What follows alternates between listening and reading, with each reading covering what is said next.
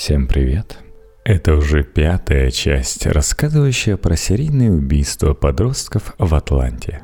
Мы продолжаем. Пожалуй, я сделаю этот выпуск длиннее, иначе мы и в 10 серий не уложимся. Текст Алексея Ракитина. Если вы думаете, что после все усиливающегося всеобщего внимания убийства прекратились, то вы не на того маньяка напали – Поздно вечером 9 октября 1980 года в полицейское управление Атланты поступило сообщение об очередном исчезновении темнокожего мальчика, 12-летнего Чарльза Стефенса. Немедленно начались масштабные разыскные мероприятия. К тому времени местная полиция уже получила немалый опыт в деле организации массированных прочесываний местности – Мрачный результат был получен очень скоро. Уже ранним утром 10 октября труп Стефанса был найден на холме возле выезда со стоянки грузовых автомашин в районе Истпойнт. Последний раз мальчика видели в 8.30 утра, накануне возле магазина в нескольких кварталах от дома, в котором он проживал. Расстояние между местами его исчезновения и обнаружения трупа превышало 10 километров – что свидетельствует о перемещении тела на автомашине. Судебно-криминалистическое исследование трупа с очевидностью доказало, что причиной смерти Чарльза Стефанса явилось удушение. Перед смертью мальчик подвергся избиению и изнасилованию. Последнее обстоятельство было не характерно для убийцы подростков – в силу этого детективы целевой группы предположили, что случай Стефанса выпадает из ряда похищений неизвестного маньяка и не является делом его рук. Тщательное исследование кожи и одежды погибшего привело к обнаружению малозаметных волокон, принадлежавших некоему синтетическому ворсистому материалу. Вплоть до декабря 1980 года Считалось, что эти микроследы оставлены пледом, которым патрульные полицейские накрыли труп, во избежание попадания на него дождя.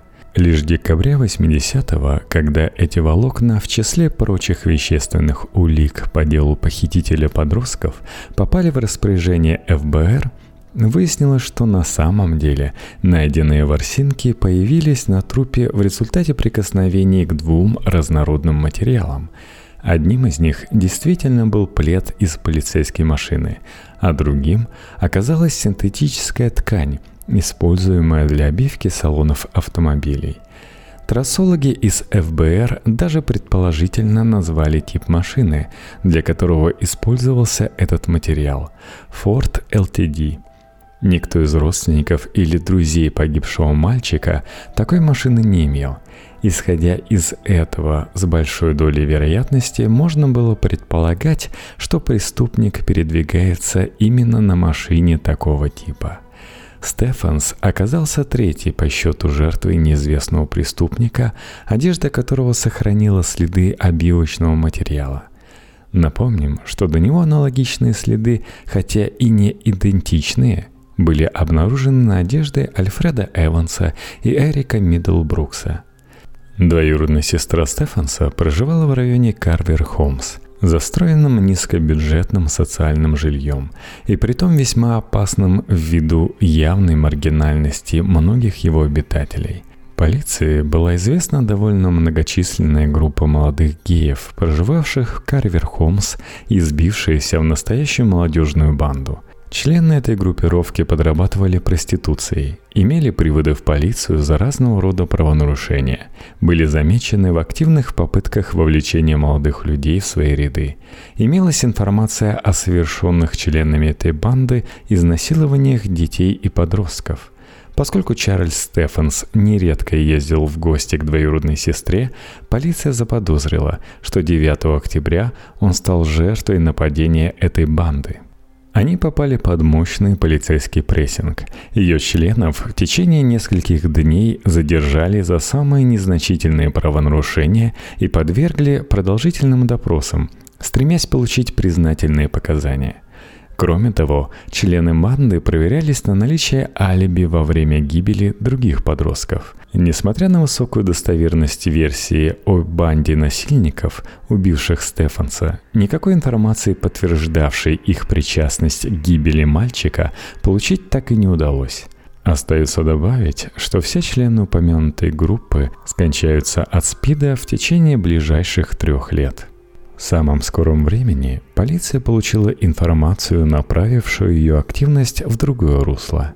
Некий уличный торговец наркотиками, являвшийся по совместительству полицейским информатором, сообщил 11 октября, что вечером 9 октября он сел в автомашину, дабы продать ее владельцу дозу – Разговорившись с клиентом, он обернулся и увидел на заднем сидении тело мальчика, прикрытое целлофановой пленкой и пледом. Ребенок казался безжизненным и, по словам информатора, походил на Стефанса. Клиент заверил наркоторговца в том, что никакого криминала тут нет. Мальчик просто уснул. По словам информатора, он знал этого покупателя, который якобы был известен как педофил – Информатор уверял, что может вывести полицию на этого человека и дать под присягой изобличающие его показания, но просил за эту услугу крупную сумму денег. Полиция затеяла с информатором довольно сложную и растянувшуюся во времени комбинацию, призванную проверить соответствие его слов истине. Риск потерять деньги был очень велик – Наркоторговец для суда был далеко не лучшим свидетелем. Заплатив ему деньги, полицейские вполне могли получить взамен сведения, которые в суде не представили бы абсолютно никакой ценности. В конце концов, было установлено, что информатор имел большой долг, который ему требовалось немедленно погасить. А потому весь его рассказ был расценен как попытка срубить денег по-легкому – в конечном итоге полиция отказалась от сделки с наркоторговцем-информатором, сочтя его рассказ слишком привлекательным, чтобы быть правдой. В середине октября 1980 года некий мужчина-негр, арестованный за незначительное правонарушение полиции округа Деклаб, граничившего с Атлантой, сделал добровольное признание в том, что им совершено убийство Клиффорда Ричардсона, жертвы номер 9 из списка погибших от руки охотника за подростками. Заявитель приводил детали своего нападения и описывал место сокрытия трупа. Рассказ его звучал весьма правдоподобно. Разумеется, мужчина был арестован. Полиция приступила к розыску трупа по полученным от него описаниям местности – Тело Ричардсона искали долго и тщательно, но никаких его следов, либо личных вещей исчезнувшего мальчика найдено так и не было. Тогда кому-то из детективов целевой группы пришла в голову мысль послать запрос в местное лечебное заведение психиатрического профиля на предмет проверки здоровья арестованного. Быстро выяснилось, что этот человек страдает параноидальной шизофренией. Его хорошо знают в местных дурдомах. Из тюремной камеры подозреваемого переправили в психиатрическую лечебницу, где принялись интенсивно с ним работать, в том числе используя методы шоковой терапии. Оставалась надежда, что в течение нескольких часов просветления, наблюдающихся у таких больных после шока, подозреваемый сможет повести себя адекватно и ответить на вопросы следователей, связанные с убийством имя Клиффорда Ричардсона – Надежды, однако, не оправдались. Поведение больного, несмотря на все ухищрения врачей, так и не позволило полицейским прийти к однозначной оценке заявления подозреваемого. До сих пор вопрос о виновности этого человека остается открытым. С одинаковой вероятностью можно предполагать, что все сказанное им есть всего лишь самооговор – но также можно допускать, что его заявление опиралось на воспоминания о реально совершенном преступлении, искаженные тяжелым шизофреническим бредом. Фамилия этого человека никогда не была оглашена, и насколько можно судить по косвенным данным, он никогда уже не выходил на свободу из психиатрической клиники. 18 октября 1980 года совершенно случайно в лесу в 900 метрах от дома были найдены сильно разложившиеся останки Латони Уилсон, исчезнувшие 22 июня 80-го. В жарком климате труп подвергся сильным изменениям, вплоть до обнажения костей. Это сделало невозможной реконструкцию причины и времени наступления смерти – также судебная медицина оказалась бессильна определить факт изнасилования девочки. В конце октября город замер в ожидании Хэллоуина. Многие средства массовой информации пророчили новое убийство ребенка и даже ни одного. В ожидании праздника мэр Атланты ввел комендантский час для детей и подростков, не достигших 16 лет – им было запрещено появляться на улице после 18 часов без сопровождения взрослых. Полицейские были обязаны задерживать нарушителей и принудительно доставлять их домой. Мрачные прогнозы на Хэллоуин не оправдались. Никто не исчез, и праздник в том году прошел на удивление незаметно. Тем не менее, всем было очевидно, что появление новых жертв – это лишь вопрос времени – Охота загадочного убийцы или убийц продолжалась. Так и вышло. Уже на следующий день после Хэллоуина поступило сообщение об исчезновении очередного мальчика. Им оказался девятилетний чернокожий Айрон Джексон. Он гулял возле дома. Родители предупреждали его об осторожности с незнакомцами. Тем не менее, мальчик исчез, и никаких свидетелей случившегося найти не удалось. Преступник похитил ребенка прямо-таки из-под ноза многочисленной родни. Безусловно, он действовал с чрезвычайной дерзостью. Тело Айрена Джексона было найдено на следующий день, 2 ноября, под автомобильным мостом через реку Саут-Ривер. Мальчик был сброшен с моста. Причина смерти была определена врачами-патологоанатами как возможная асфиксия – и время ее наступления датировалось первой половиной дня 1 ноября. То есть преступник совершил убийство в скором времени после похищения мальчика. На протяжении сентября и октября 1980-го мэр Атланты при поддержке конгрессменов от штата Джорджия предпринимал попытки добиться привлечения к расследованию центрального аппарата самой мощной криминалистической структуры страны Федерального бюро расследования США – Последовало несколько официальных обращений к президенту Джимми Картеру, который принял принципиальное решение удовлетворить их. Это решение ускорило смерть Айрона Джексона, и по прямому указанию президента страны 5 ноября 80 -го года министр юстиции США Бенджамин Севилетти отдал ФБР приказ подключиться к расследованию похищений и убийств подростков в Атланте. Внутри ФБР Данное расследование официально назвали делом особой важности номер 30. Территориальное подразделение ФБР в Атланте, так называемый полевой офис по американской терминологии, выделило для обработки материалов по этому делу двух секретарей делопроизводителей. Также к работе эпизодически привлекались пять человек технического персонала – из подразделений ФБР в других городах США в Атланту для проведения оперативно-следственных мероприятий были командированы 30 специальных агентов. Кроме того, помимо них в Атланту направились технические специалисты. Один эксперт по работе на полиграфии, детекторе лжи, один гипнолог, один специалист по изучению следов на месте преступления, криминалист-трассолог, один специальный координатор – более половины специальных агентов были чернокожими.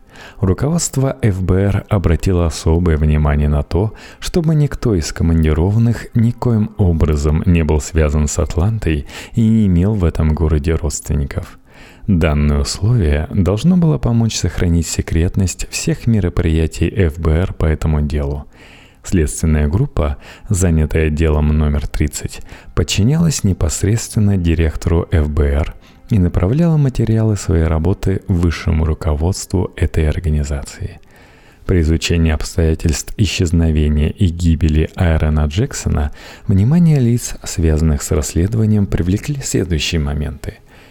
Погибший 1 ноября мальчик был другом десятилетнего Айрона Вича, погибшего 23 июня 80 -го года в результате падения с автомобильной эстакады.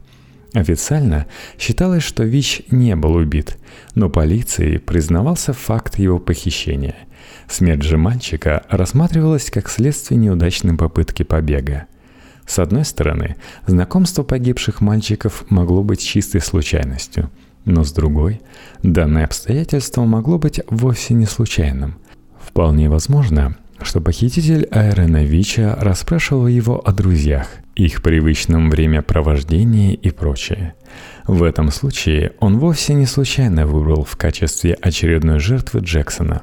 Можно сказать так. Преступник и его очередная жертва уже были заочно знакомы – если подобное предположение было верно, то следовало ожидать новых похищений среди подростков, с которыми общались погибшие прежде мальчики.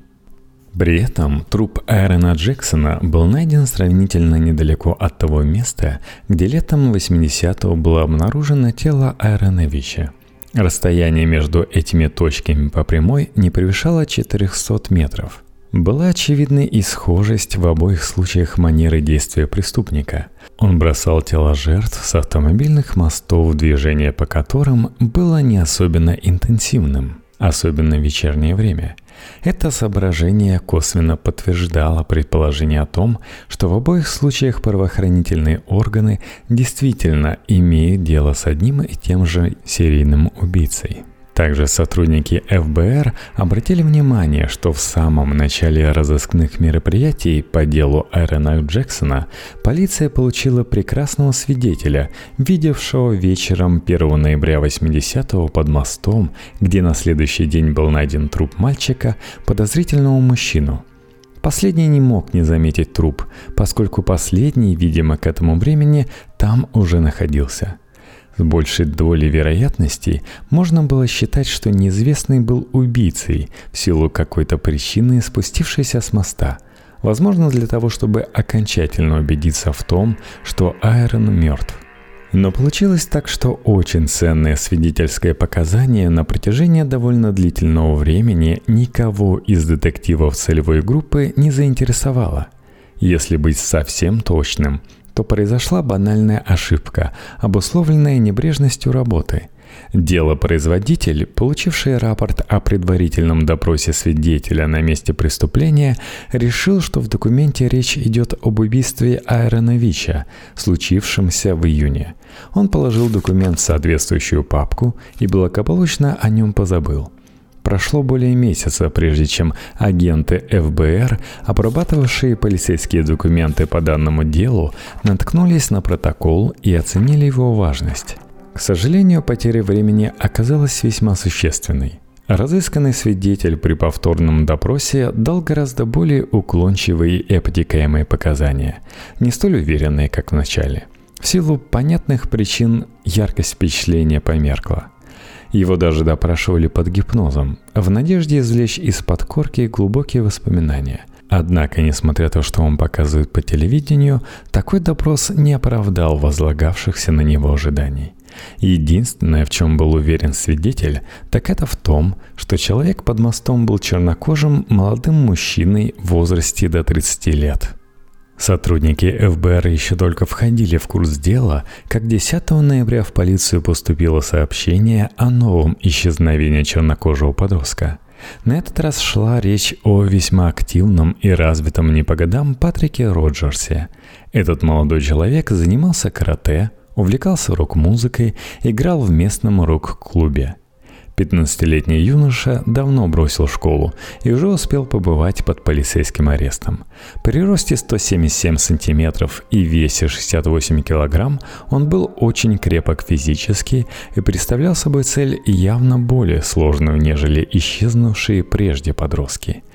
Родители сообщили полиции, что Патрик последние дни был чрезвычайно мрачен, якобы его переполняли черные предчувствия – по словам матери, 3 ноября он заявил, что чувствует присутствие убийцы, он где-то рядом. Когда детективы принялись составлять список приятелей исчезнувшего подростка, выяснилось, что Роджерс был хорошо знаком с погибшими Аароном Вичем и Аароном Джексоном, а также еще 15 подростками, погибшими начиная с июня 1979 года, но не попавшими в полицейский список жертв охотника за детьми – Следствие все более убеждалось в том, что таинственный маньяк не действует на обум, а собирает информацию о группе подростков, а потом последовательно похищает одного из них за другим. Видимо, добытая у ранее похищенных мальчиков информация помогала ему расположить к себе очередную жертву и преодолеть ее недоверие. Однако среди детективов целевой группы постепенно укрепилось другое мнение – Патрик Роджерс и его родители всего лишь имитируют похищение, рассчитывая получить материальную помощь из специального фонда мэра Атланты. Узнав, что знакомые Роджерса погибли, они поспешили воспользоваться ситуацией и постарались придать исчезновению подростка зловещий характер – ФБР всерьез приступила к проверке родных и знакомых семьи Роджерсов в других штатах США, полагая, что сумеет обнаружить там спокойно проживающую жертву маньяка. Уверенность следователей в том, что не имеет дела с мистификацией, укрепляла то обстоятельство, что труп Патрика никак не удавалось найти, несмотря на большие усилия, прилагаемые к этому – Исчезновением 10 ноября 80 -го года Роджерса серия убийств как будто прервалась. Думается, причина возникшей паузы была связана с активным вовлечением в расследование ФБР. Спецслужба для сбора информации по делу активно использовала традиционный арсенал своих методов. В неблагополучные районы под видом строительных рабочих, водителей автотранспорта, мусорщиков засылались агенты, наблюдавшие за обстановкой. ФБР открыла несколько подпольных пунктов торговли порнопродукцией, прежде всего гомосексуальной направленности, в надежде выявить круг лиц с соответствующими интересами – Наконец, спецслужба провела взыскательную проверку лиц, осуждавшихся ранее за преступления на сексуальной почве. О масштабе работы в этом направлении можно судить по следующему факту. В докладной записке от 16 марта 1981 года, направленной руководству ФБР, Отмечалось, что тщательнейшие проверки были подвергнуты 1015 человек, проживавших к тому времени в Атланте и ее ближайших пригородах. Скорее всего, активность ФБР не осталась незамеченной преступником, и он в ноябре-декабре 80 -го года снизил свою активность до нуля – Тело Патрика Роджерса было совершенно случайно обнаружено 21 декабря 80 -го года на отмеле реки Чатахуча вне пределов Атланты. Аутопсия показала, что причиной смерти явился удар тяжелым тупым предметом по голове. Смерть наступила примерно за пять недель до обнаружения тела, то есть во второй декаде ноября. Таким образом, предположение об имитации похищения подтверждения не получило – Патрик действительно был похищен и убит, хотя и в несвойственной маньяку манере. Руководство ФБР возлагало большие надежды на своих специалистов по профилированию личности преступника, которые, как ожидалось, сумеют многое рассказать об убийце. Прикладное использование достижений бихевиористической психологии было в то время делом совершенно новым – Впоследствии в центральном аппарате ФБР был даже создан целый отдел так называемой следственной поддержки, объединивший в своем составе специалистов по построению психологического портрета преступника путем анализа присущей ему манеры совершения преступления и изучения оставляемых на месте преступления следов.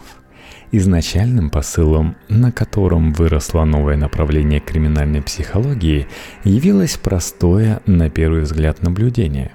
Каждый злоумышленник стремится осуществить преступление в наиболее удобной, предпочтительной, привычной ему манере. Совокупность подобных индивидуальных предпочтений может многое о нем рассказать. Разумеется, не существует абсолютных истин, поэтому данное наблюдение справедливо отнюдь не всегда. Например, оно не срабатывает в том случае, если преступник действует в состоянии сильной алкогольной или наркотической токсикации, либо в случае совершения преступления группой лиц. Но вот сексуальные посягательства при использовании методов анализа бихевиористической психологии могут быть расшифрованы с высокой степенью точности. Надеюсь, я вас снова заинтересовал. На этом все. Еще надеюсь, что я не зря сижу в ночи и записываю, чтобы вам было удобно послушать это в свой выходной. Такой небольшой эксперимент. Следующий выпуск будет о чем-нибудь другом. Вообще, я думаю выделить отдельный подкаст типа True Criminal, так что вам придется еще подписаться и на него. Зато основной подкаст будет более добрым. А пока не забывайте оставлять комментарии, если вам понравился этот цикл. Можно ставить в iTunes, на Poster FM, во Вконтакте. Своей активностью вы позволяете подниматься подкасту выше в рейтингах и быть услышанным большим количеством человек. А если уж хочется совсем-совсем поддержать меня, то заходи на patreon.com slash